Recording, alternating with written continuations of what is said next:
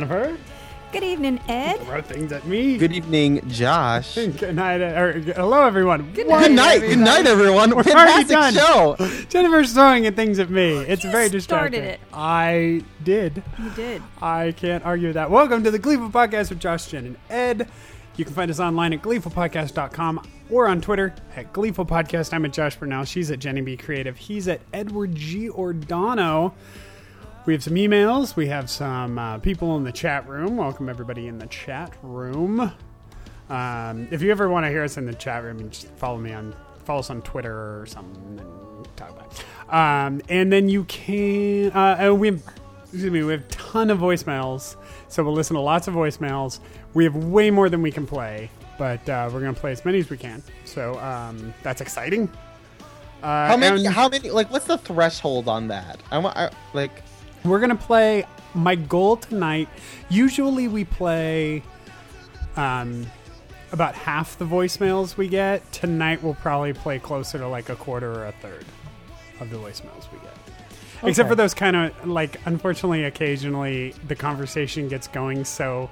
Uh, so quickly that I forget to play them, and so then I feel really bad.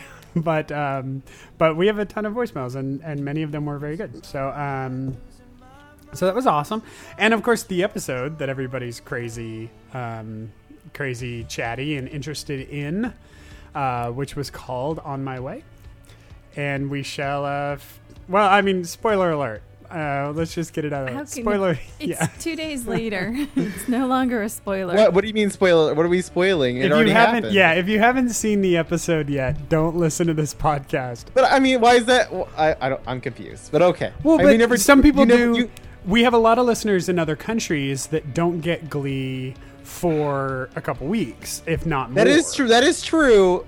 But we can't do anything about that. Yeah, no, So- absolutely. And and I know some people like to listen to us before they see the episode if they're in other countries. Um, and I guess you know, eighty percent of the time, I don't really think that's that big a deal because it's like the biggest spoiler I can give you is like, hey, Quinn and Finn had a fight, and everybody's like, ooh. Um, but in this time, Quinn got in a freaking car accident, and we don't know if she's alive or not. Uh, do we? Uh, do we not know that? We don't. We don't actually know that. I But don't we think do we know, know that, that. our contract is extended. I mean, is for the rest of the year. So I, I wouldn't be surprised. It, it could go either way, quite frankly. But I would be. I, I, think I she's just, alive. I just think logically, like not knowing anything, she has a contract for the whole year. Yes, I understand. but we just don't know in what state Yeah, she, what she'll level of be in because I mean it would be. I mean, hey, we give him an opportunity to sing the Smiths' "Girlfriend in a Coma."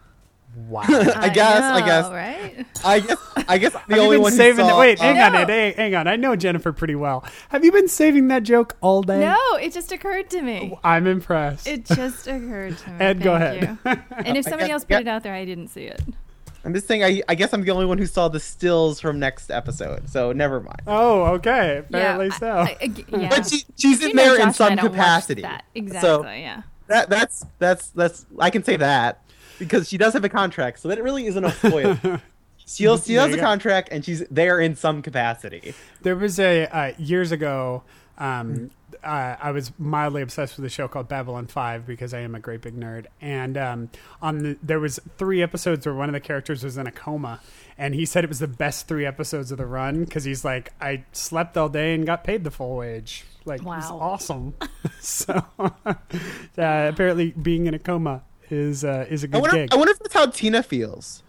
Well, she had the Asian bird flu. She did. Apparently, she had Asian bird flu. We found out in this episode. Where did that come she from? was on stage, wasn't she? Maybe she wasn't. She she was, but at the very beginning of the episode, when um, Sebastian's trying to tell I know Rachel, Sebastian said that, but yeah, I was like, he's like, you know, just go away like Tina did, you know, and say you had.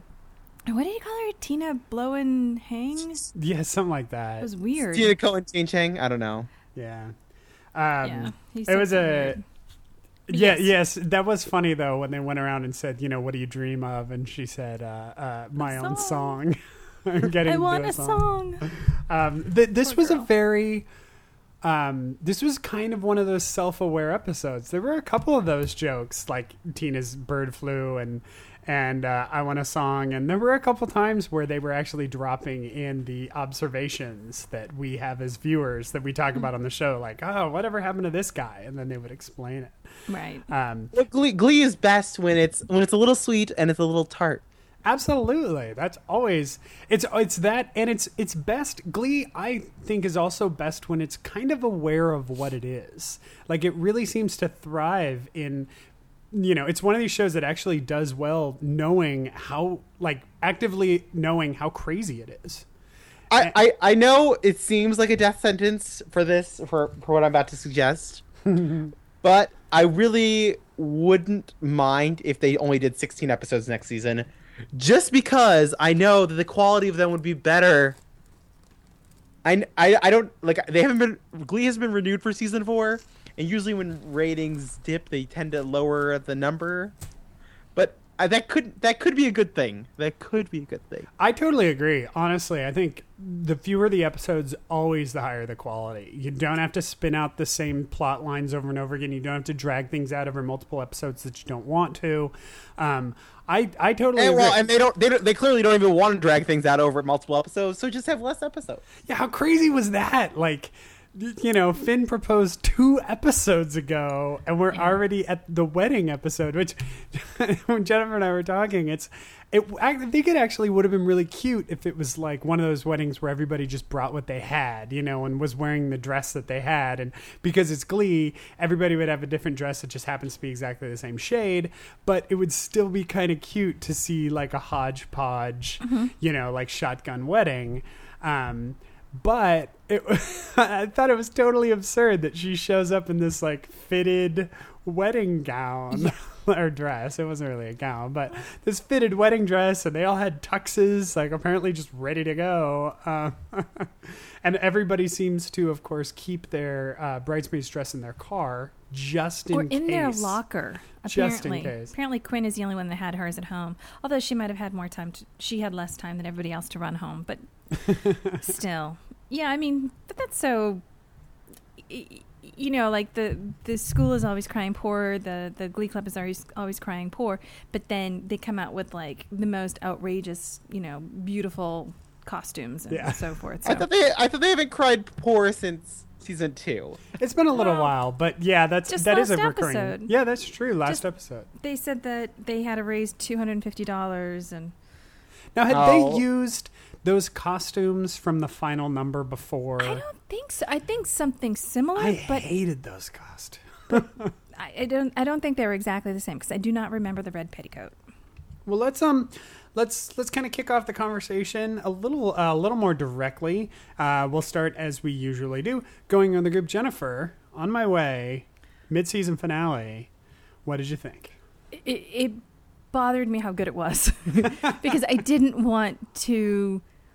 I didn't want to agonize over the next seven weeks as much as now, as much as I will now.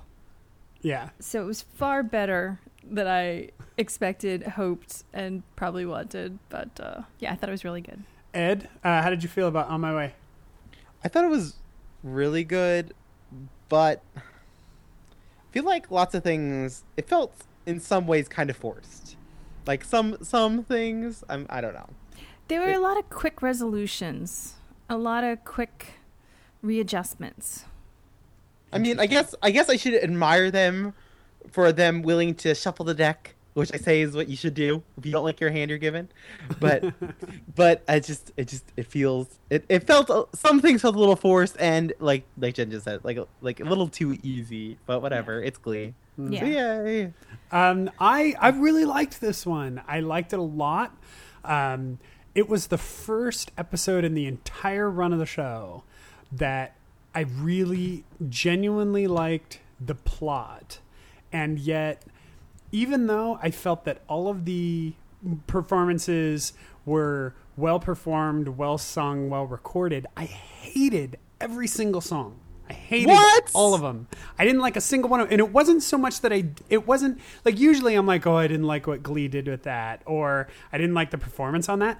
I just like I didn't like the song. You know, like whoever it's performed by. I hated them all. And that and yet I still loved this episode. I just when we watched it the second time, I got up to do chores every time they did a song. Ironically, there were a ton of songs in this episode. Um, I want I to say that like normally like normally it was kind of like choreography with their movements. They were just kind of like moving around the stage. But I really thought, at least at least this way, I felt about it with "Fly." I believe I can fly. Like that that mashup. I thought they were really really spot on on like the choreography. Like it felt real. Uh, oh, wait, on which one? On this on the first song? On "Fly," I believe I can fly. Yeah. Oh, of course, Mashup. of course, the Britney Santana number was of course pretty well done. But but but like for for a big group number like that one with all the cast, I thought I like I was like you know they they danced pretty well and it looked pretty like it looked unique. It wasn't just choreography. It was a yeah, I mean that's that's kind of that's exactly what I mean. Like it was a lot of the choreography I liked and and it did feel tighter in a way except uh, whenever the girls do quick motions, they all end up slightly off rhythm. Uh, not as bad as the last time uh, when the Troubletones did their uh, uh, what Survivor or whatever. I don't remember. Yeah. I, I I definitely thought "Fly," I believe I can fly was tighter than "Stronger." Like yes, ex- I totally agree. I totally agree. And I and I liked all the choreography on the Warblers two numbers. Honestly, I just thought that both of those songs like were the worst songs ever. Okay, well I know They why were you hate the Wanted songs because it's like the boy band of the moment. Well, I mean, but it isn't even that. Like, it was just so. St- it was just a stupid song, and it had no emotional what? I love eruption. that song. It had I mean, no, but it ends on this da da da da da da. Like, where's the big emotional moment at the end of that song? But instead, it's just like da da da da da da. It- My my, my biggest problem with their version of "Glad You Came" was I thought the Warblers was all about the acapella. I didn't want to hear the accordion, the synth accordion that you hear on the regular song. I want to hear the. I want to hear the. I want to hear their version of that with their voice, but that didn't happen. I didn't. Yeah, I didn't notice that. Um, I was like, not, I thought I've heard they were. I heard well. well, I when I heard that they were doing a uh, "Glad You Came" a couple weeks ago, I was like, oh, I love the Wanted. Um, and yeah, well, so I, you know, um, everybody's mad at me in the chat room because I didn't like cough syrup. Cough syrup, it just felt kind of anonymous. Like it just wasn't very memorable, and I didn't understand. Like I've listened to that song probably four times now, and I still don't understand what cough syrup has to do with anything, unless like maybe you're doing, you know, that drug where you mix it with heroin. I don't know. Like I'm not really sure what the point is. I think it's supposed to be like a remedy type of thing, just like you know, just sort of um, like you know, a spoonful of sugar type of thing. Like I don't think it's supposed to really mean anything other than you know, this is just a a, a, rough little patch. You know, so I'm gonna drug my way through it. yeah, take Alright. take it, take two aspirin and Call me in the morning. yeah, something like that. I actually, I will say, listening to it again, I, I do like it. I didn't when we first saw it performed. It just felt odd. The whole thing, you know, kind of angsty, angry.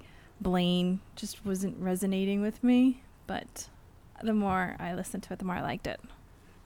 Well, there you go. Uh, Ed, can you explain cough syrup to me? I was just confused. Okay. Like that was that the song you opened the show with? Yeah. I, Yes. Honestly, that was my least favorite song on the entire episode. So I mean, I li- I I think I gravitated the most toward it because it has kind of a you know indie synth poppy sound. Um, I- I mean, the thing the thing is, we don't want Blaine to be '80s rocker Blaine. We want, or I mean, I mean, yeah, '80s like angry rocker. We want eight. We want Blaine to be '80s disco pop Blaine. do you want him to be Roxy Music? You don't want him to be Flock of Seagulls. Pretty much. Jennifer. Okay. That's fine. well, we're about 15 minutes in. We got a ton of songs. We'll go ahead and listen to one of them. Um, let's just kick it off with by far my least favorite. Uh, this is The Warblers with Stand uh, here on the Gleeful Podcast. Stand, you're gonna run again.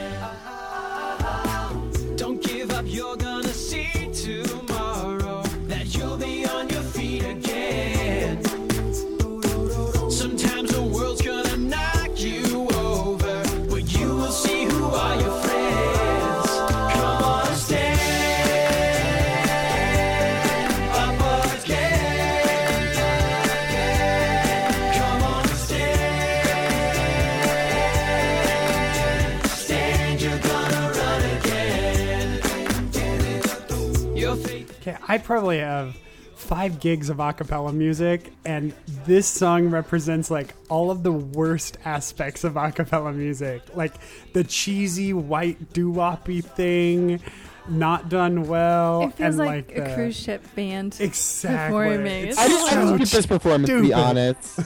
like, I was just like I thought I didn't even know it was called Stan. I thought it was Stan, like like Stanley. You're gonna you're gonna run again. Stan, come on, come on, Stan. Oh, killed me, killed me.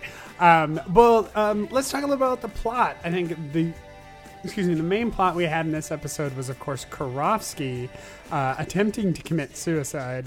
Um, I did not I did not see him coming back. I was like just him retur- like recurring like from one episode to the next. I was in shock. Oh, I thought Oh, you you meant mean coming back from the general. attempt.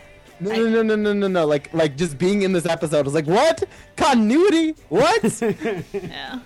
like, they, it's so it's so infrequent that when it happens, you're like, whoa. Yeah.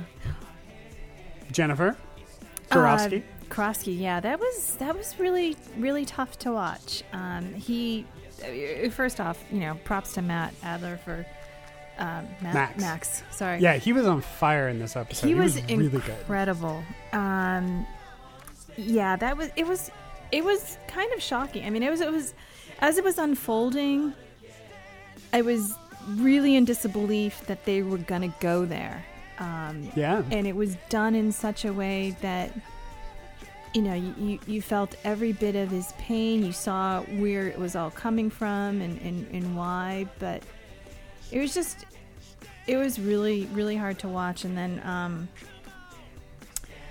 yeah and then how the the students dealt with it afterwards um was interesting i liked i liked the discussion i liked um the you know the different sides of it and um, you know Quinn saying how selfish it was, which I think most people will agree.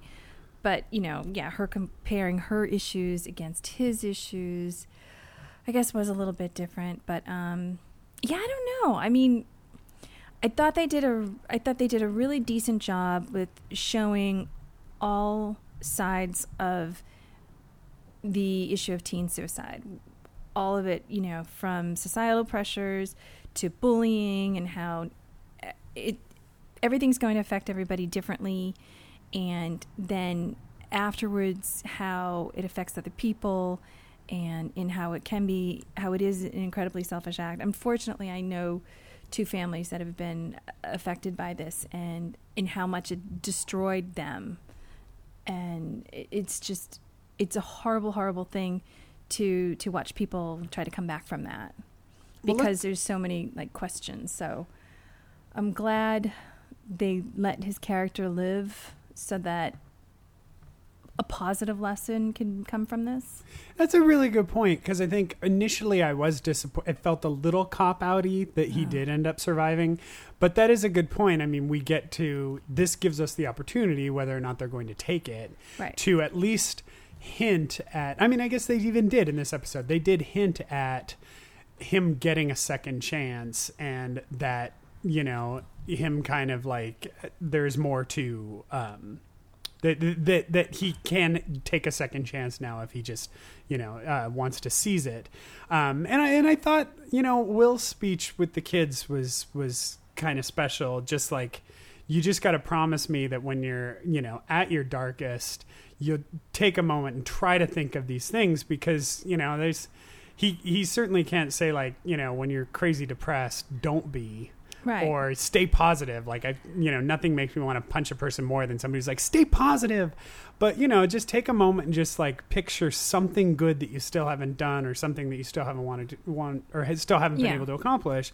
I mean i do think there's value in technique and there's value in um in hope but uh, yeah. Yeah. so I, I I like that aspect of it. But we should talk a little bit about what you brought up, um, the conversation between Quinn and Kurt, where Kurt was saying, you know, how dare you compare the two, right um, which is kind of a uh, that was an interesting one because yeah, I, I kind of expected the show to just be you know totally against suicide, you know, but here comes Quinn with this very honest uh, this this very honest appraisal of the situation. Like he didn't just do this to himself; he did it to us. And no matter how dark things got for me, I never contemplated suicide. Um, and it was, and then Kurt saying that's not comparable. Ed, did that jump out at you? Is that kind of a uh, how did how did you feel in that conversation between Kurt and Quinn? I, I was surprised it was there. I'm. mm, It felt. I didn't. I didn't understand why Kurt was being so harsh to Quinn when she was when I felt like she was just being honest. I was like, I, I thought I thought they were gonna go farther with that or something, but Yeah, it was an interesting one. I mean, I, I, I got what Kurt's point was. I mean, mm-hmm. Kurt's it almost didn't have to do with suicide. I mean, Kurt's Kurt's point was more about you know the situation in in Karofsky's life. Essentially saying, yeah, you had a baby when you were 16, but quite frankly, in 2012, like people freaking celebrate that on MTV. And at the end of the day, you're still pretty, and the world still thinks you're fantastic, and you get to come back from that. You know, the world's cheering for you to come back from that.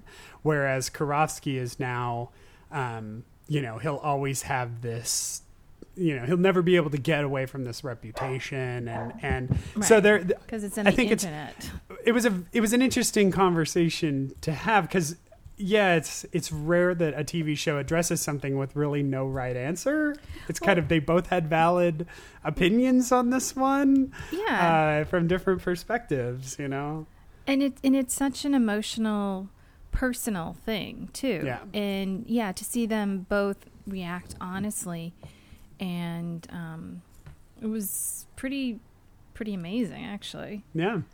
Um, so we also had that amazing scene of the different people kind of realizing how they treated Karofsky. Um, Yeah. I thought that was really deep of Kurt, you know, feeling responsible. And as much as we as an audience, as would his family and friends, be looking to him and saying, You're crazy. This isn't, yeah it's not your you know, fault this isn't your fault. But knowing like that's kind of how you would feel in that situation, and um, and, and that was that was kind of profound. That you know he reacted as any person would, and and then Sebastian having the same type of thing where his uh, his, his stuff coming back to bite him. That said, Sebastian's turn seemed a little absurd. I don't know, Jennifer. Sebastian's kind of like heart of gold emerging. What did you think of that? yeah that was just it, was almost too fast and too too far you know it just again Came back around too quick. exactly and I- i mean i think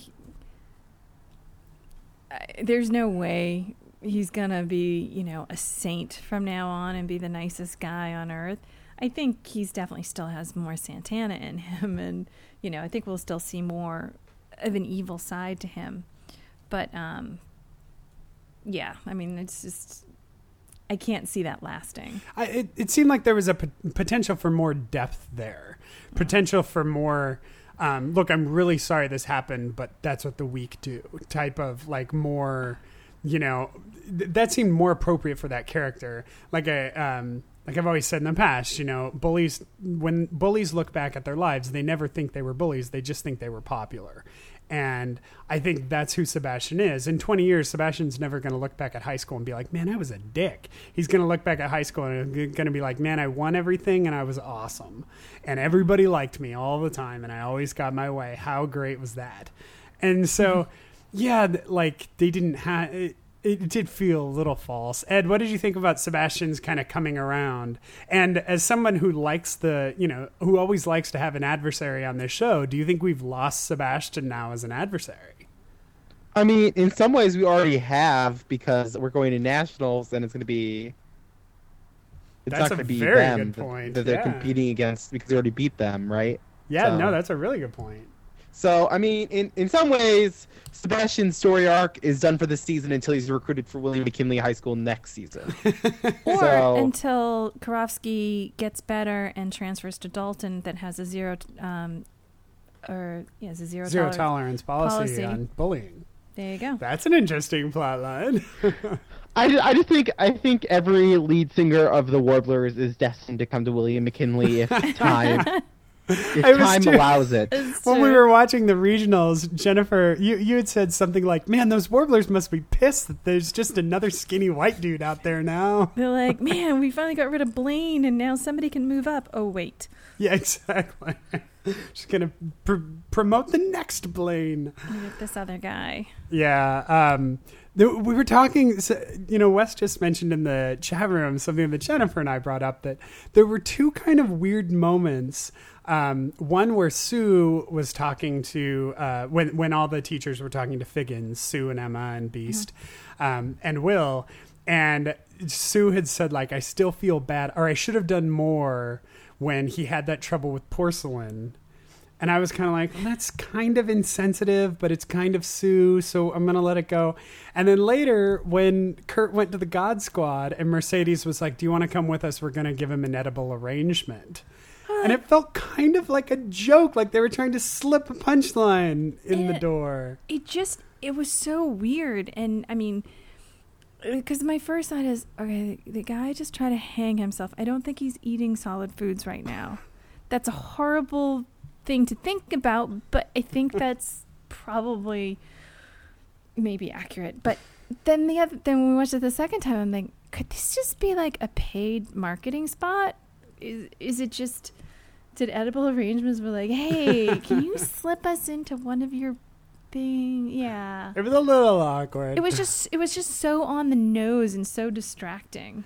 Yeah, I I mean, all she had to say was like, "We're going to take him a gift, or we're going to take him flowers," oh. and the in, and the moment would have stood. But as soon as she said edible arrangement, I think you know definitely my ears kind of pricked up and were like, "What, what are we You're doing? like, Is this a you're like, where's the joke? do we have a punchline here?" Yeah. Um, well, let's go ahead Well, and oh, go I'm ahead. just going to defend the thing with um, the only reason that it's like, okay, yeah, when Sue said, you know, problem with Karofsky and porcelain last year, the only reason I kind of dismissed it was because that was sort of an agreed upon nickname, you know, of all the nicknames that he was, co- she That's was coming true. up with he him. chose one. That's he, true. He did pick that, and it is sort of in in in as much as she can have, a, you know, like her her little term of endearment for him. It just, you know, there it's it's more than just he's more than just a student. You know, she's some he's somebody that she has a nickname for. And to us in the outside world, yeah, that probably sounds really offensive, but I think to them it's not. Yeah, to her, it's as close as a term of endearment as she can muster. Uh, well, we will definitely have to talk to Sue in one, or talk about Sue in one second. We but got Sue on the first, show. Wouldn't that be awesome? Uh, why has she been silent so long? God. I know. yeah, why, she's just been we're sitting sorry. here. We're we so just never, sorry. We just never handed her a microphone. She's playing with the Marcel. Um, So somebody can drink because I just mentioned the cat. there you go. Oh, and I heard the dogs, so drink. Yes, that's true. That's true. Whoa.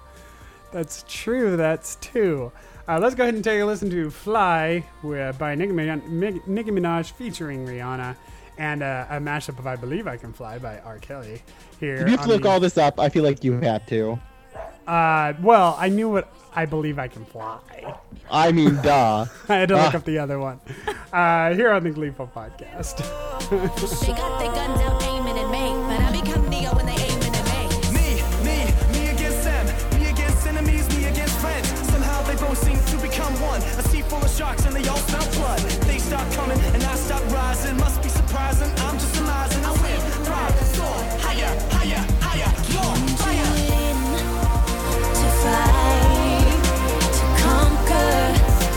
thrive.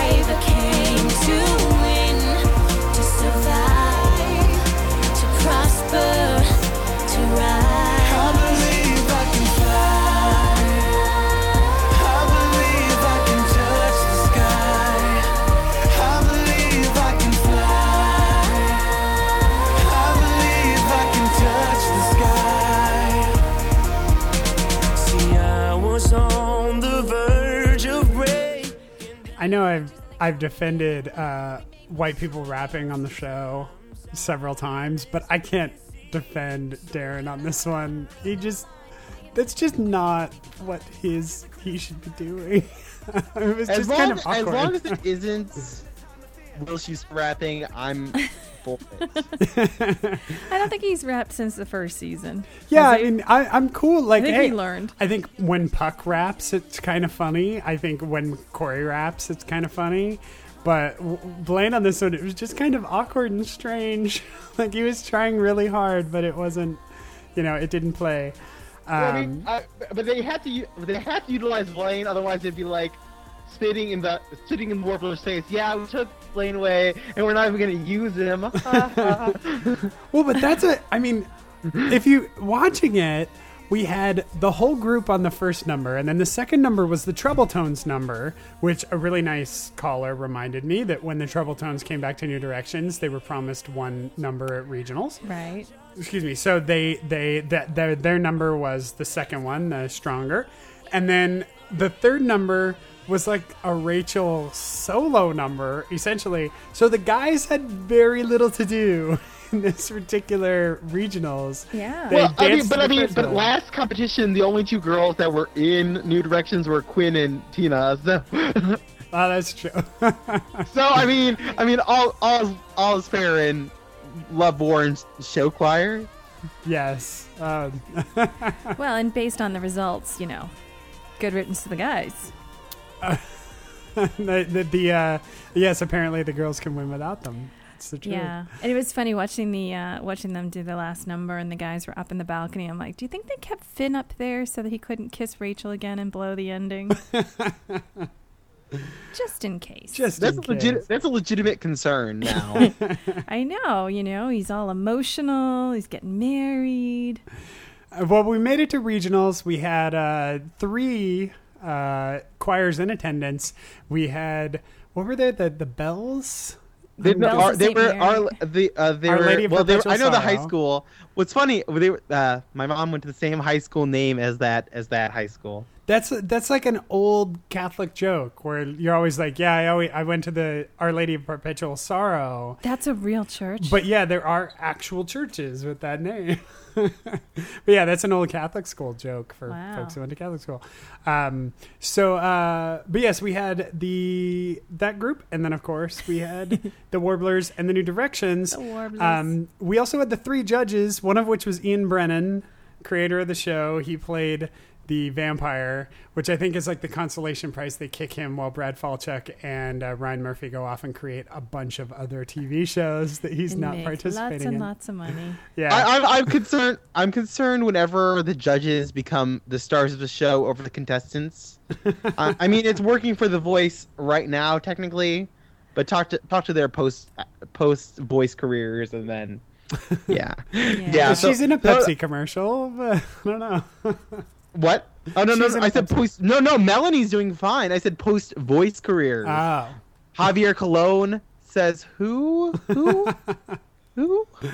um, oh, we watched The Voice the other night, and like, in seriously, in like 90 seconds of watching it, I was totally sucked in. But then about a minute late, it, then it went to commercial, and I was like, I'm done. Uh, so we had the three judges. Ian Brennan was the vampire. Congratulations to him. If you look really close on the left of the um, Our Lady of Perpetual Sor- Sorrow number, the madrigals, I think somebody said in the chat room. Uh, if you look to the left, Mitch Grassi, While they're on stage. is one of the members of Pentatonix. Um, is in there, and you can see him. He's always on the left whenever they're like performing at the beginning when they first show up, and then later when they're accepting their award. You can just barely see him. Uh, Okay, I just want to know why they were so stoked. And third place. I know, they're- right? They're like, oh my god, they're so We're so excited to get third place out of three. I know. They were afraid they were going to come in fourth or something. That was ridiculous. We had the same observation. but I they was like, they- I, I, at first I thought they misheard. They're like, yeah.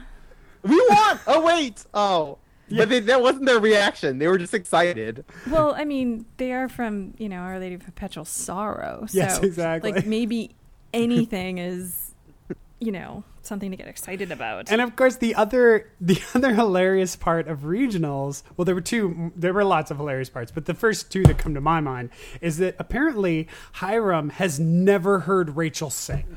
oh my god! Because Hiram was in the audience, Jeff Goldblum was in the audience watching her like he had never heard a human being sing, let alone his own daughter. He supposed supposedly coached to this moment, and he is melting down. Oh, yeah. like this is the like you know as if it was like Mike's father watching him dance for the first time. Like it was so strange.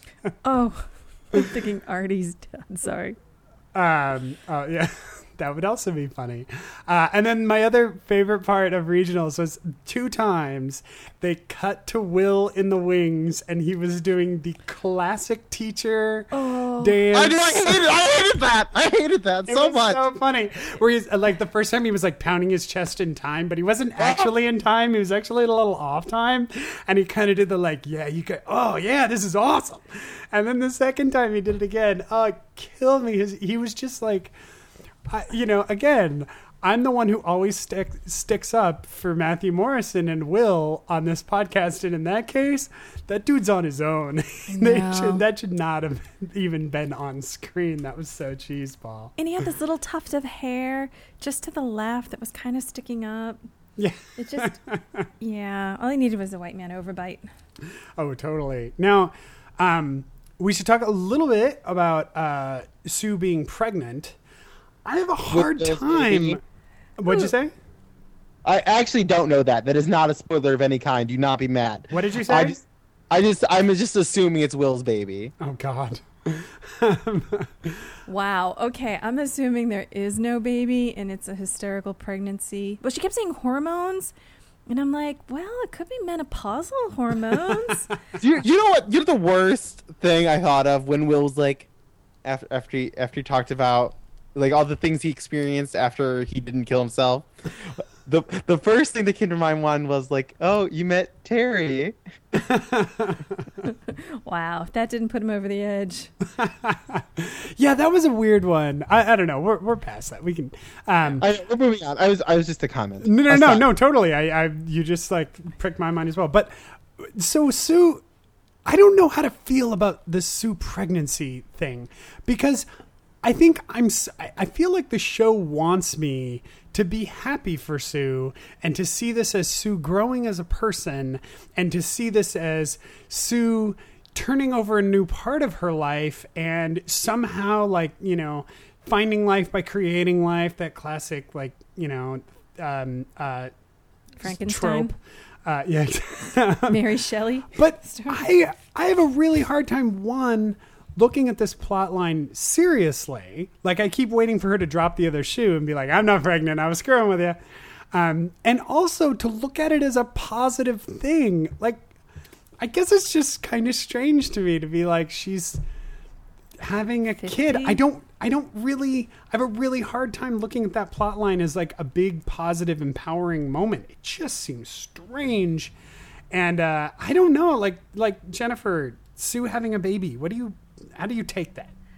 I I don't believe she's really having a baby. I think I think all I can imagine is that she she went to the sperm bank, got inseminated, and thinks she's pregnant, and she keeps saying hormones. Like that's the thing that I'm I'm like kind of hung up on. I hmm. don't I just don't get the impression that she's pregnant. The way I see the whole thing unfolding is that she finds out that she's not pregnant, that she's just hormonal because it's menopausal or premenopausal, whatever. And that's going to send her over the edge, and we're going to get angry Sue back. Hmm. I just, I don't see this lasting. Kind of like when she married herself. Like, that just kind of came and went. Yeah. Like, I don't really know what you do with that story wise, being married to yourself, anyhow. But Yeah, but we barely mentioned it since but it happened. yeah, there's so many things that I just think. I think this is the beginning of something bad. Hmm, Ed, sue's pregnant. Do you think she's actually pregnant? And if so, um, how, how do you feel about that? I guess I'm I'm the optimist or something. I don't know because I figure I I believe her, and and the fact that she was being so shady with the father, I'm like, well, it's Will then I guess, or something. I mean, would that would that not change things at least a little if it was Will's if Will had a child that he wasn't aware of? It would definitely m create drama in the show. I don't know how it would be possible. Okay, yeah, I'm I'm back to. She would have had to. He wouldn't have been surprised if he had either donated sperm or had sex with her. Yes, at some point she But- would have had to. It's kind of hard to procure the nectar that is Will without the knowledge of Will. Well, you got to get past Emma first. yes. Keep what was her what was her flyer? Keep your hands off my. yeah, it was like don't hog. I mean, my I mean, I'm, I'm just gonna throw this out there, and it's totally wrong. So accept accept the fact that it's wrong right now. Um, well, you know, Will, I mean, Emma, Emma isn't so so much about the contact, and when when things happen in bed, maybe she collects it and stores it away. Maybe. Oh, my. I'm I, I said, I said it's gonna- wrong. I said it was wrong. I We're just said it gonna was move wrong. on. Uh, Yeah, I have one other possible scenario, Jennifer? but I don't think I want to actually verbalize it. Oh, okay. No, it's just you know. Let's talk about the Finchel wedding, shall we? Let's talk about let's let's get into a little Finchel wedding madness. The wedding that totally snuck up on all of us, um, and apparently just keeps happening faster and faster every time it comes up. And yet somehow we still have tuxes and fitted dresses, and everyone has bridesmaids dresses that we didn't even know they were. And went hair and and makeup done. Crazy. Seriously, if I could, if I could have put together a wedding in you know three hours while performing at sectionals, my life would have been so much easier. I don't even really know how. Um, or, like that's not even a justice of the peace wedding, right? Like, don't you do a justice of the peace wedding so that you can just show up? Like, isn't that why they do that? And what courthouse is open on a Saturday? Somebody had said, um, somebody, I think uh, uh, the voicemail that we'll play later had said on her phone it said Thursday. Oh, I don't know. But that was kind of strange, right? Um, and, and so the whole wedding just kind of snuck up on us, and it, it felt kind of weird. I mean, that was the one thing that kind of got divisive towards the end of the episode, but I think I was just down with the episode enough at that point that uh, that it didn't bother me so much. I don't know. Um, Ed, Finchel wedding, how, how did that play for you? I mean, it was clearly used as a device to somehow make a quintervention or something. Somehow. I, I mean, not the way it should have happened, truck. but it's the way it's happening. And I, I, I, I mean, it, it looked really nice for how unprepared it was. I mean, I Yeah. don't know.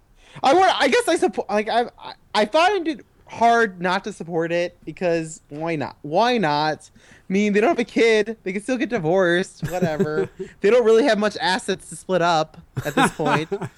so uh, maybe, maybe, maybe I don't know. I'm like, I'm like the pep- pessimistic optimist m- marriage person. like, they're probably gonna get divorced anyways. It's fine. It is that is uh, uh okay. Uh, You're like, yeah, that's okay. Now we're moving on next topic. Josh, Yeah, is, no. Josh is afraid to um, talk about his uh, views on divorce. in front of me No, right just, yeah, exactly. Jennifer's got one eyebrow up, and she's like, "Prepare to drink, kids. Prepare to drink." um, Yeah. no, I, I don't. I don't know. I mean, I, I, I, there's, there's a certain validity to what you're saying, Ed. I mean, quite frankly, they are young, and and some people do that. Like some people have a young first marriage, and and they realize, you know, what marriage actually is by doing that. And then from there, they, they, you know, maybe they get divorced and move on to other people. Um, or maybe more. Maybe they maybe they learned that they weren't supposed to be together. Yeah. I mean, Yeah, we have friends got got married their junior year in college, and everybody and they like they were still living in the dorms, but they just loved each other, and now they just celebrated their tenth or eleventh wedding anniversary. I mean, th- maybe you know they just know and they can grow together. I mean, I don't think this about you know Rachel and Finn in particular, but I'm just saying for some people, you know. They just know it can some work. people just know, and it all works out. Not Rachel and Finn, but some people. Well, because we've seen them. I mean, although to watch the two of them together in the last couple of episodes, you would think that they would, you know, be perfect together. See, But just knowing or having having seen them as individuals over the last two and a half seasons, I'm kind of like. I mean, but uh, but who's perfect? I mean, if they love each other, I mean, to find that one is so rare, but to find someone highly compatible maybe isn't as rare. Hey, absolutely, absolutely. I, I don't know. It's I I go back and forth. Honestly, I've I've never really had a big problem with the wedding plot line, and I still don't really have a big problem with the le- wedding plot line. I guess I just I just feel it deserved more than to be rushed. Well, you know it's not going to happen. I mean, we Well, don't not know now. that it's not. what? Not now. Well, yeah, that's what I'm saying. Like, it's not gonna, like we like like we don't know that for sure, but Yeah. But I I'm I'm assuming that like like like they're gonna start the wedding without her, and then they're gonna find out about it mid wedding, and then it's never gonna like it's just not gonna happen. I I'm sure in television magic, uh, they'll find like you know it's going to open up with them at the hospital, and you know like somehow No, the second yeah. that car crashed, I, I they would knew. be personally upset if they don't at least address the wedding in scene and not in not in like recap. Flashback. They need to address that in scene Touche. Yeah, that's that's true. We would feel a little drama when everything occurs off stage. Or how about they they rush the hospital to see Quinn. She's in a coma. There's a priest next to her bed, and they say, "Hey, while you're here, can you just um?" Could you do this up real quick? We've already proven we're not too committed to it. Uh, also, that road that Quinn was driving down, I'm relatively sure I've driven down that road road before. Oh, well, we were talking about it too. I think it's like on the way to Josh's parents in Ventura. it's, it looks well l- let's play a song real quick and then we'll come back and talk about that and we'll talk about all this quinn stuff because um, we definitely that's our last big topic and then we'll play some voicemails um, this is uh, what doesn't kill you parentheses stronger performed on the Gleeville podcast sleeping here alone.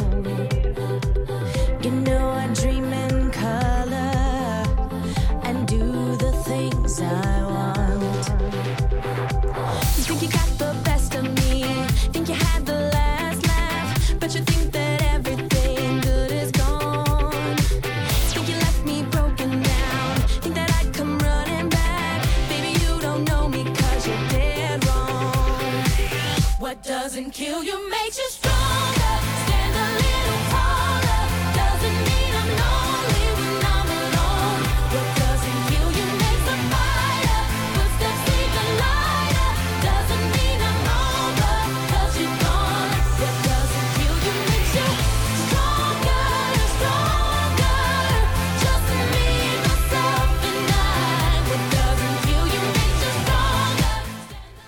think we you know, you know, Mercedes is always pushed into the R and B ballads like at every opportunity.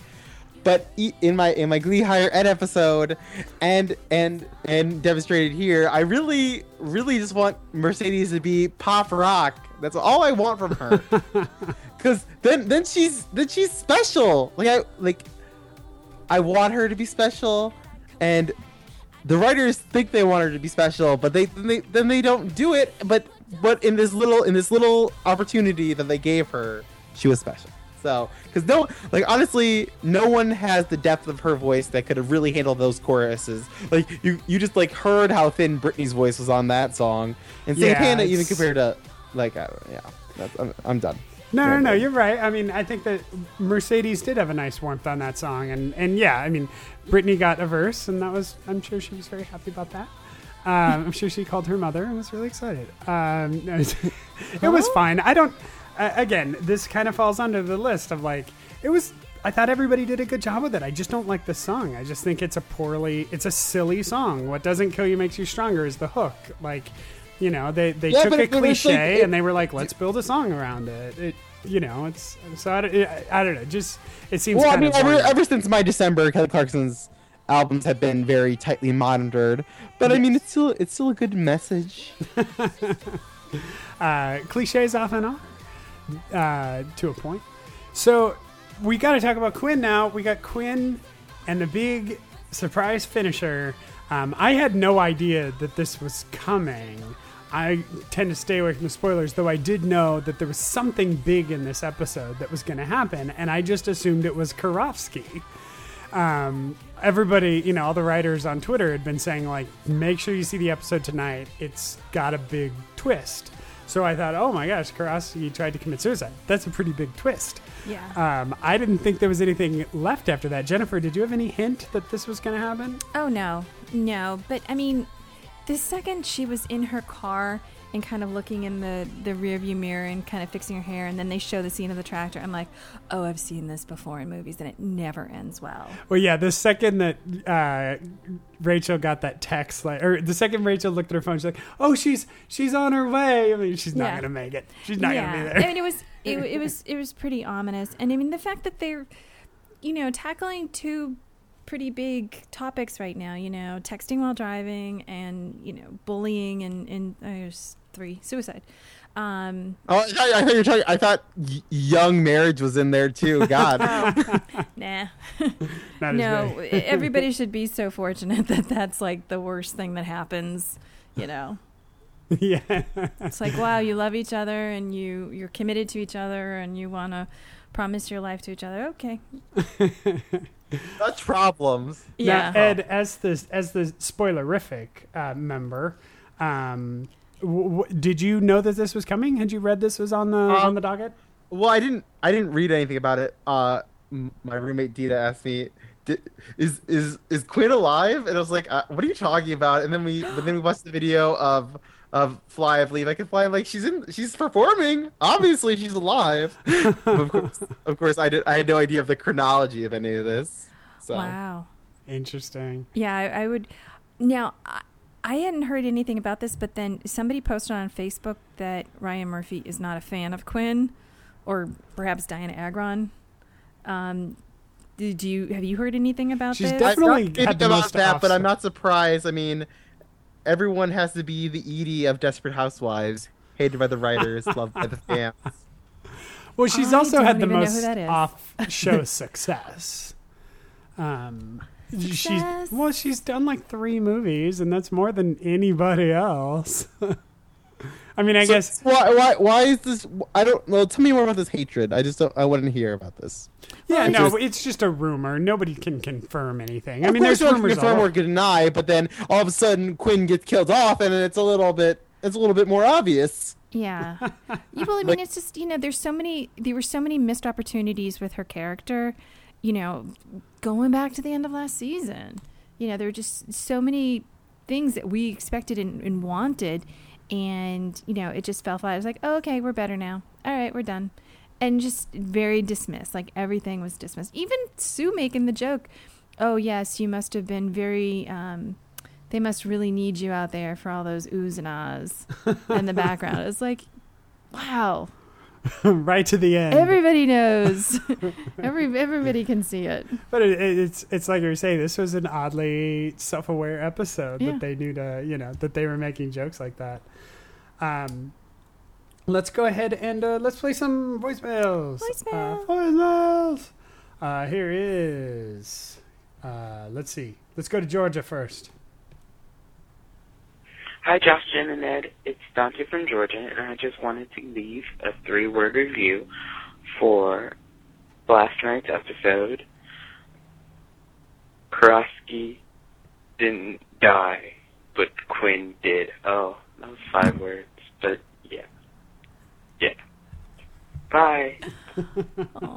Well, I mean, hopefully not. Again, it's like you. I- And I understand, like, if the show wants to, you know, demonstrate what bad can come of these things, that's one thing. But you can still show it and then show like it doesn't have to be that way. Yeah, you can show the second chance. Yeah. Um, And yeah. yeah, that was a pretty powerful last shot, though. And then the just- to be continued, which we all knew it was to be continued. we didn't. I was like, it was the first. I was more. I was more rattled by this than, you know, I'm more eager for the next episode than I was after like any other cliffhanger, like any Yes. other like you know Will and Emma kissing. I don't even remember the other ones, but this was like the biggest one. It was a good cliffhanger. Yeah, Uh, here's let's see. Let's see who's next. drink. Drink. Hi, Justin and Ed. It's listener Christine. Um, well, I don't really exactly have a three-word review. It's more like a general review. I don't really want to talk about how, for the first time ever in the entirety of the Glee series, I actually cried like a complete baby in this episode. I don't even want to go into the fact that Faberry, a made-up relationship is actually giving Finchel a run for its money. Um, I just wanted to probably point out the only gleeful, pun intended, moment of the app, and that was probably the vampire judge for regionals. Um, considering it was at McKinley, I was surprised that Figgins didn't freak out and react like Kurt did, which was quite hilarious. Um, but in all seriousness, though, I thought Max Adler and Chris Colfer did an amazing job on last night's app. They performed each of their roles brilliantly, and obviously it worked because I was crying. um, but yeah, I'm looking forward to what you guys think, and obviously everybody else's thoughts. And I'll talk to you later. Thanks. Bye. And here's a little Sarah and Caitlin. Hi, Josh and Ed. It's Sarah. And Caitlin. And I just have to say, I wasn't emotionally prepared for this episode. I thought it was great and that they handled the subject matter well. But I never thought Glee would go that dark and depressing and just not gleeful. After all, it is Glee. And this is the first real cliffhanger they've given us. And I never realized how much I would miss Quinn until that final scene. And now I just want to know what happens next. And bouncing off that, I was curious and looked into her VW Bug crash safety rating. It has five stars on side impact for the upper part of the car, but not as well protected for the legs. My thoughts is that she's going to live, but wheelchair. And I thought that would give reason for Quinn and Artie to have a relationship as he helps her through this process. Aw. Now, I'm the only one who ships Quarty, though, so this may not be that exciting to you. and no, you cannot create a better couple name for them. And lastly, today we have cause to celebrate. Happy anniversary, Klaine! Woo! You made it a year, and it may not have been a very happy day, but it's an accomplishment for this show at least. Yay! We're looking forward to you guys getting us through the break. Can't wait for the podcast. Bye! So uh, huge points. Always to entertaining. Caitlin for uh, looking up the crash safety rating on a VW Beetle for two reasons. One, because that's freaking hilarious, and two, because Jennifer drives a Beetle, and now I know. Well, I think you'd be adorable in a wheelchair. Just push you around. We'd go oh my god! We'd have a blast. drink. Everybody, that's a big one. That's a big drink. That is a. We're talking. We're talking deep drink. Let's see who's next over here. Hey, Dustin and Ed. This is Charlotte from Tennessee. Oh my god, there was so much in this last episode. But I really hated Will this week. Like the way he jumped on Sue for crying. Seriously? Emotions are acceptable. Especially since the kid just tried to commit suicide. And who knows, maybe she was thinking about how her sister was bullied too. Also, really, Mr. Schue? I kind of think the whole point of depression is that you can't think of anything being better. Otherwise, I thought this was a really good episode. No comment on Quinn.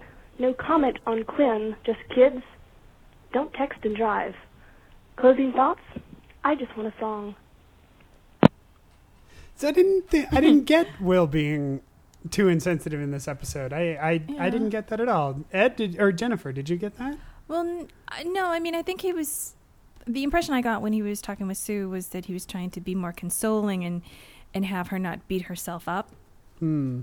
Um, and I'm sure anytime you see Sue cry, that's probably extremely off-putting and confusing because it's kind of like the, don't know how to the frogs come next. Like, what happens after Sue cries?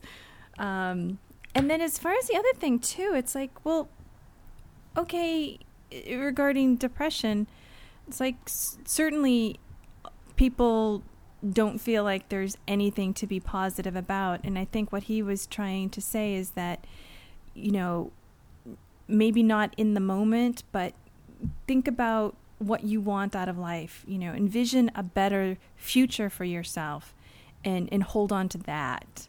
Because, yeah, like you even said, I mean, like, for, for Josh to promote hope is kind of a big thing. for those of you know him. yeah, for the yes, the angriest person you know who smiles all the time. Yeah, uh, I didn't. I didn't think it was that bad. I mean, how did I? I know we did have, talked about it a little bit, but I'm like Ed. Did you think it was insensitive or, you know, superficial advice? I thought it was good advice. I mean, I mean, you can't. Nothing's fix all, but I mean, thinking about something, trying to think about something positive sounds like a good step in the right direction, right? So Yeah, better than you, you know. Yeah, your life sucks. Just better than wallow. wallowing. Exactly. I mean, wa- one one could wallow, or one could try and not wallow. And yeah. I, I'm I'm seeing the not, trying to not wallow as the better one. I agree. Well, let's uh let's get a slightly different opinion on the episode, all the way from Australia. Hey guys, it's Lynn calling from Australia. Um, I guess a five-word review of the episode would be offensively awful with boring music. I don't think there's anything I want to listen to again. And I'm seriously questioning whether I'll be back after the hiatus watching this show. I, ugh, just horrible. I look forward to hearing to see if you guys come up with anything positive to say about it. Bye. Uh, well, we we hope you listen to us. Yeah. Uh, well, Josh obviously agrees with you on the music aspect. yes, I do. I definitely. So there's yeah. Uh, let's go for. There's let's. Uh, What, what's funny? we I was thinking like, wow, they're so current with their music, and then of course Josh slams it. Well, I mean, they were very cur- current in this episode, but I think that's you like. To me, it seems to be a bit of a hindrance when they go really current because then they err on the side of current and rather on the side of like quality. You know, if you if you're picking a song from quote unquote the past, you have like 50 years of good songs to pick from, and if you're picking a song from this month, you have like a hundred songs. Uh, and you know how many of them are actually of any quality? Um, you're just it's just like limiting yourself in in what you're able to manage you know in, in picking something that's going to endure you're not entirely sure what's going to endure yet so you just have to get lucky Well, I think I mean, but I mean, we are, we are young. Like they like Glee sponsor like that made that. Um, it's like a massive hit now. yeah they got lucky i mean straight up and and and i think the first time everybody heard we are young we went that's a good song i mean that's you know it's it's got a real potent melody and it's got a real potent message and so yeah i don't think uh, they definitely struck with that one jennifer you were saying I forget. I'm sorry. I kind of spaced. Maybe it was the same thing. Oh, oh, I was. It seemed like this week they were really trying to be message songs. Like more than anything, they were very intent on having every song be uplifting, be empowering and motivating. I I mean, there was one point last night watching the episode, I looked at Josh and I'm like, wow, I feel like we're watching them perform every finale song from American Idol, which Yes. is like kind of a like a cheesy, um, you know, catchphrase song that's you know supposed to be like uplifting and motivational. so Yeah, they, that. Yeah, you're right. there I was mean, a there was a little aspect of that, but watching it the second time, I it worked better. It worked more for me the second time. It was a li- yeah, it was a little overpowering. There wasn't a lot of variety because every Mhm. single song was like, you know, inspirational, messagey, big, Right. And there wasn't just like, hey, let's just do a nice song or you know, mix up the emotion a little bit. Every single song was like, ah, in Yeah. your face. Well, they had enough emotion interspersed throughout the episode. the episode. Uh, let's go all the way to the other coast. Hey guys, it's Theater Nerd. Just finished watching this week's episode and wanted to give my immediate call to you. Uh, I think that this week's episode was brilliant. Um, I remember back when they did the limit on the alcohol episode, and Jen and I both agreeing that they took a topic that had no consequences to it and just said, "Yay, we can all get drunk and it's okay." And this week they took two topics that actually are very serious and have lots of consequences and treated them very seriously and and I thought it was brilliant and I was really impressed with how they handled it. So I thought it was great. I cried a lot. On a totally lighthearted note, um, I'll take my five-word review from Typo, which is "Where was Emma at regionals?" It, it, he was just standing backstage by himself, like dancing by himself. Normally Emma's there. Why wasn't Emma at regionals? She was even there the night she was supposed to get married. So where was Emma? Weird. true. Um, other than that, I thought it was a great episode, and it sucks that we have to wait over a month to see another one. Um, love the podcast. Obviously, been listening since day one, and talk to y'all soon. Bye bye. Yeah, the, Thank you. That was awesome. I had described it as like I described it on Twitter as being like a stand-up comedian who just drops the mic and walks away, and everybody's like, "Wait, what? Wait, are you coming back?" Yeah. it's it is it is still it's it is very shocking. Um and well, okay, so now we've learned if you try to plan a wedding the day of regionals, well, not it's that not many- going to happen. Not gonna go well. Yeah. uh, let's go. One last one. Um, here's one last one. I think this is Hope. Hey, Justin and Ed, it's Hope from Northern Kentucky. And I tried to uh, leave a message before, and it was too long. So I hope this one's better. Um, I really, really liked last night's episode. Overall, I pretty much give it an A. I thought they handled things really, really well. Um, cough syrup gave me chills. I mean, I'll admit I am a Darren Criss fangirl, but it was really, really good. Maybe the best performance I've ever heard him. I thought the montage with Karofsky was really, really beautiful. Um, I don't know if I believe Sue's pregnancy yet or not. It was kind of awkward. And I don't know why Quinn would want to be a Cheerio again, but I don't know. We'll see. Um, and I didn't think the New Directions should have won at regionals. I thought their performance was pretty me- mediocre, and I thought the Warblers did a better job. Their first and last songs were really forgettable. I really liked the Trouble Tone song, and the last one was kind of awkward because Rachel's dads were cute, and they loved. You could see that they loved her so much, and is really talented, but she started thin a lot, and the song's awkward, and it was I didn't like it.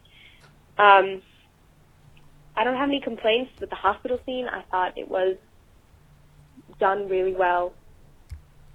Um, I knew about Quinn's car crash going in, but uh, it was it was still really shocking when it happened, and I really really hope that they don't kill her. That would make me really sad.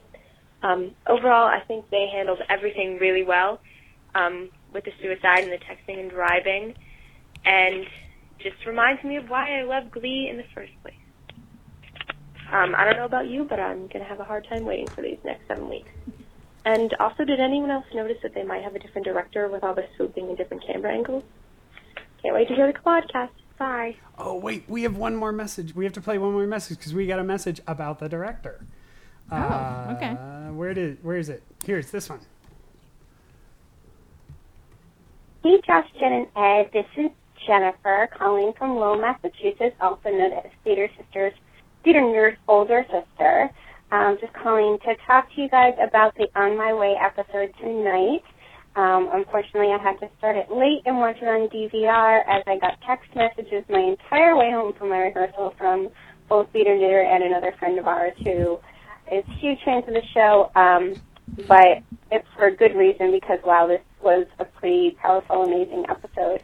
Um, one of the things that I wanted to mention, Peter and Knitter and I were just online looking because we wanted to know who directed this episode, and Bradley Buecker directed this episode. Apparently, he needs to direct more often um, because all of the episodes he's directed so far have really been pretty epic. He directed Never Been Kissed. He directed The Comeback. He directed Original Song. He directed Funeral. He directed The First Time. He directed Hold On to 16. Pretty much some of my absolute all-time favorite episodes of Glee so far. So, um, really just um, loved that. Um, another, you know, just comment. We talked about, you know, we've all talked about the fact that some of the episodes in the past have had, you know, warnings at the beginning of them, you know, parents watch this with your kids, blah, blah, blah, blah, blah. Um, this episode might have needed that trailer for it because it really dealt with some pretty powerful stuff. Um, it just, the whole thing with Max Adler and the Kurt, the Karofsky character with Kurt just really was absolutely amazing. And um, as an educator, I really thought the way that they handled the episode really was pretty fabulous. Um, I haven't always excited about the way they've handled certain things. Um, case in point, the lovely al- Blame It on the Alcohol episode, which was not one of my favorites. Um, but truth be told, this was pretty epic of an episode. I thought it was absolutely amazing. I'm glad they won regionals, Um, I was a little concerned there for a minute, um, but I love their music. I love the song choices, um, songs I had never heard before, but just an absolute fabulous episode. Anyway, so that's my review of this week's episode of Glee. Love you guys, love co- podcast, love Glee. Hope to talk to you all soon. Bye. Well, guys, do we have anything else? No, that was that was a really great recap, and and I mean now that it's been pointed out, mm, yeah, the direction in this this episode was great. The way they they they showed the different um, scenes unfold with Max, uh, you know, Karofsky, and um, you know even even Quinn, that whole thing. It was really it was it definitely had an edgier feel to it. And glad to, glad to see them outside of the school too. Yeah, that's true. This is I think this is the first time we've ever had a driving shot on the Yeah. show. It's incredibly rare that we're not in a building. Yeah. Um and uh yeah, so and I think this is the first time we've actually been moving in a shot. Um Ed, anything else from you? Um, no, I'm just uh, I'm curious how our ratings will drop with with the amount of quantity of episodes we have versus episodes of Glee. Oh, I guarantee they'll go very low. Uh, well, our ratings reflect the popularity of Glee. So when Glee I know, popularity, I know, and then it makes me sad when it doesn't. When, well, but I get so happy when when I when I when I check our inbox and like we get like a bazillion messages like, oh, great, yes, we're gonna have some listeners this week. Uh, well, uh, let's. Uh, do you want to thank any iTunes reviewers, Ed? Of course, we have like a bazillion because I didn't do it last week. I'm sorry about that. Um, Jennifer Gra, Katie J all the way, Hope Sure, me me gusta Gleek, oh me gusta Glee and Ed. Oh, you're even, you're even better than I thought. Uh, Tamara Kirkland, Erica Lynn, Chris, Channy D, Catherine. Oh yeah, Fleto Farm, Ollie Five One. Thank you very much. We are like bursting all over the scenes with iTunes reviews. It's fantastic. um, and uh, I, I believe you were saying we have no. We're not going to be around next Wednesday. Yes. I'm going to be with you in the DreamWorks lot. Oh, that's. Oh, oh. Uh, well, we might. We'll figure something out for that. Oh, okay. Um, yeah, we there's Maybe a not. there's a screening of um, uh, Beauty and the Beast 3D with the director next Wednesday, so we're gonna we're gonna do that. Uh, but we will find a way. We'll figure out what we're gonna do with the show, and we're going to let you all know. Uh, there's also no Glee. because I, I knew nothing of this. Yes. uh, and there's also no Glee, so get excited about that. Uh, I totally got an email from Josh like three days ago, being like, "What do we want to talk about this week?" I was like, "The new episode." I thought the seven week break was starting this week, not starting next week. Um, so we'll fun. figure something out. Anyway, for the Gleeful Podcast with Josh, Jen, and Ed, I am Josh. I'm Jen. The Wanted. I'm glad you came. The All wanted the- was wanted. Good night, everyone.